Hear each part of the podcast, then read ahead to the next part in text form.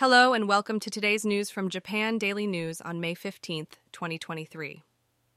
On the 51st anniversary of Okinawa's return to Japan, the burden of national security is becoming heavier with the deployment and strengthening of new self defense forces units.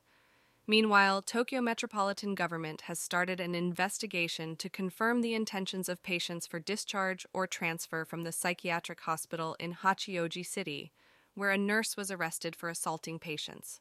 In Nagoya, a 19 year old suspect was arrested for drunk driving and causing a fatal accident where three people died and two were injured. Earthquakes have been occurring frequently in the vicinity of Hachijojima Island, but there is no concern for damage from tsunamis.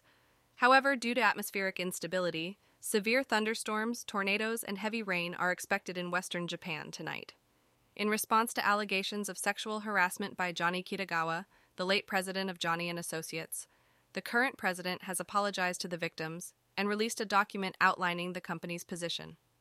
Finally, South Korean President Yoon Seok Yeol has announced that he will visit Hiroshima during his three day stay in Japan for the G7 summit, where he will attend a meeting with leaders of the seven member countries and related countries and visit the Korean atomic bomb victims memorial with Prime Minister Fumio Kishida.